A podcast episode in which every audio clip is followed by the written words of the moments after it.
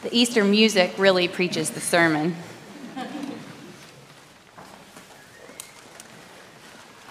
Our New Testament lesson this morning comes from Luke, the 24th chapter, verses 1 through 12, which can be found on page 1642 in your Red Pew Bible. Listen now to this word from God. On the first day of the week, very early in the morning, the women took the spices they had prepared and went to the tomb. They found the stone rolled away from the tomb, but when they entered, they did not find the body of the Lord Jesus.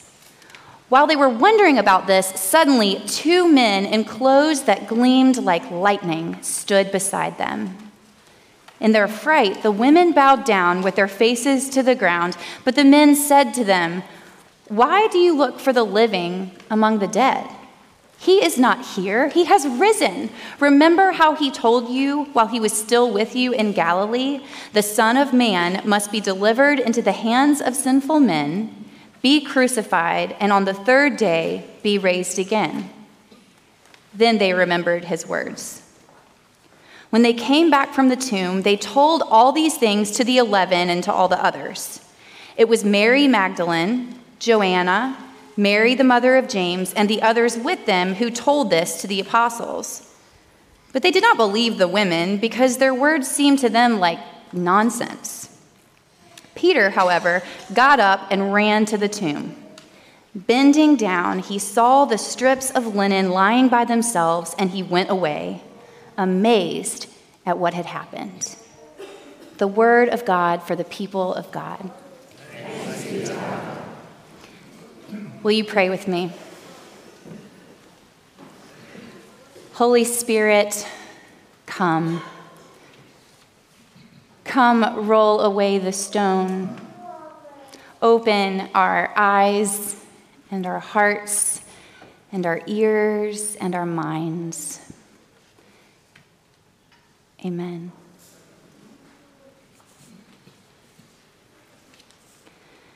That first Easter didn't feature anything close to what we experience these days. There were no floppy hats and white gloves, no wall of white hydrangeas, no pastel rainbow of jelly beans in hot pink and lime green plastic eggs. There were no beautifully rendered versions of Handel's Hallelujah Chorus. It was not originally a day of celebration, it was a day of consternation. Anyone who has walked a journey of grief will understand that three days is simply not long enough to rise up out of the fog of shock, much less the devastation of loss. This ragtag group of Jesus' followers on that first Easter, they are flattened. They have just watched their teacher, preacher, healer, and friend walk himself into the jaws of mockery and execution at the hands of the government. They watched him wash his betrayer's feet, and they watched him walk in front of the wooden beams all the way through the streets up to Golgotha. They stood by, sometimes denying him sometimes on the fringes, silently agonizing at the taunting and the killing. They watched their Lord be crucified, thirst, bleed, and die.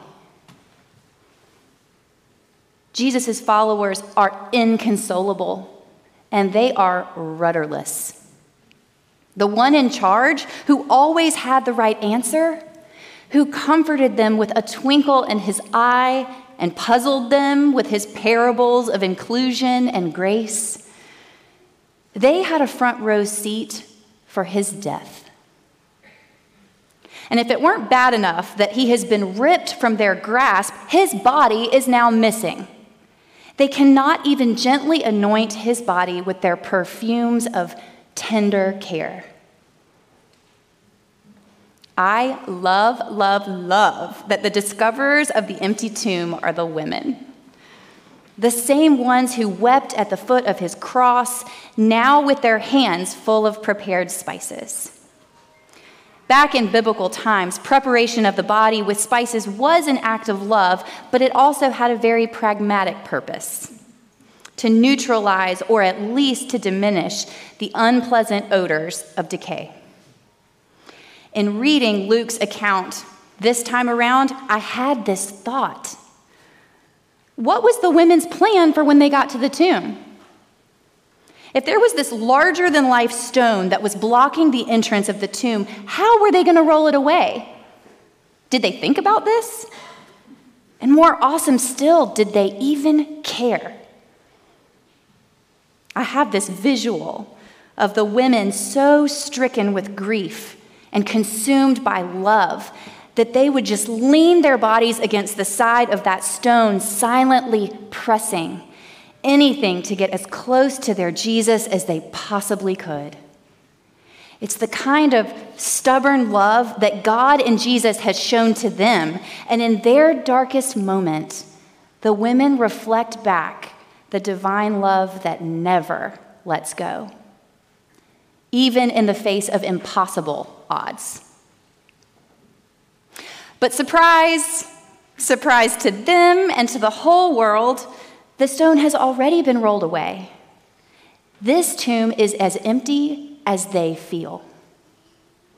They go to grieve and they leave puzzled and disoriented. And my favorite line of Luke's account of this empty tomb, when the dazzlingly white men ask the petrified women a poignant Easter question Why do you look for the living among the dead? The women were certain Jesus was gone. They lingered at the foot of the cross, wailing and weeping. You remember they were the last to pack it up and go home on Good Friday. This is a full stop. Jesus is dead. His body is safe and secure behind this enormous stone, sealed, done, the end. Of course, they are looking for the dead among the dead. The absolutely absurd undertone of the angel's question is that the women could have been expecting life instead of ashes. In our world, dead things stay dead. When in your life have you experienced the end of the road? When things as they were have passed away, and now, whether you like it or not, there's a new reality. Life is full of changing seasons, of jobs ending, of goodbyes we'd rather not say, of wars waging, of loved ones leaving. Why are we looking for the dead among the dead? Because that's the way we think life goes on this side of heaven. People we love die. And then we do the next thing. We visit the tomb to prepare the body with spices. We commemorate our loved ones, and we wonder how in the world we will muddle through without them. But this morning, the angels are telling a different truth. They're offering another way. Our dead ends are not dead ends to God when we are weary and stuck and exhausted and deflated, when we are doubled over in sorrow, God shows us, however slowly, that the story's not over. God rolls away the stones of our darkest, coldest tombs to offer us love and grace. Shock? Yes. Surprise? Maybe even terror? Yes. New life? Yes. It is hugely comforting to me that when faced with these dazzling angels, the women bow down, terrified, and then run to tell the others. That's exactly right. When we get a hint of a silver lining from what we were sure was only heartache and loss, we don't immediately get out our pom poms or our party hats. we very gradually and clumsily start to live into whatever blessing of new life is stowed away in the center of what felt like loss. The empty tomb does not necessarily mean all sunshine and roses and life will be perfect always and forevermore. What the empty tomb does mean is that God is always finding a way that there is simply nothing in life or in death that can separate us from the love of God. There's a church pastor, Tom Long, who thought it fitting to have the graduates of the church's confirmation class profess their faith in front of the congregation on an Easter Sunday. These young people had studied the Bible, they had learned the traditions of the faith, and here today they were to stand and profess their trust in their God. They were all lined up, nervous and excited to demonstrate their scripture prowess. Pastor Long says, George, what shall separate you from the love of God? George stands up. I am persuaded that neither death nor life nor angels, nor rulers, nor things present, nor things to come, nor powers, nor height, nor depth, nor anything else in all creation can separate me from the love of God in Christ Jesus our Lord. George beamed. His parents beamed. The congregation beamed. One after the other of these confirmands quoted the scripture from Romans 8:38. The congregation stirred with anxiety as it grew closer to Rachel's turn. Rachel was a child with a warm smile and easy grace, a special needs child, a child with Down syndrome. Finally, it is her turn. Rachel, what shall separate you from the love of God? Rachel flashed her beautiful smile and replied from the tip of her toes, Nothing.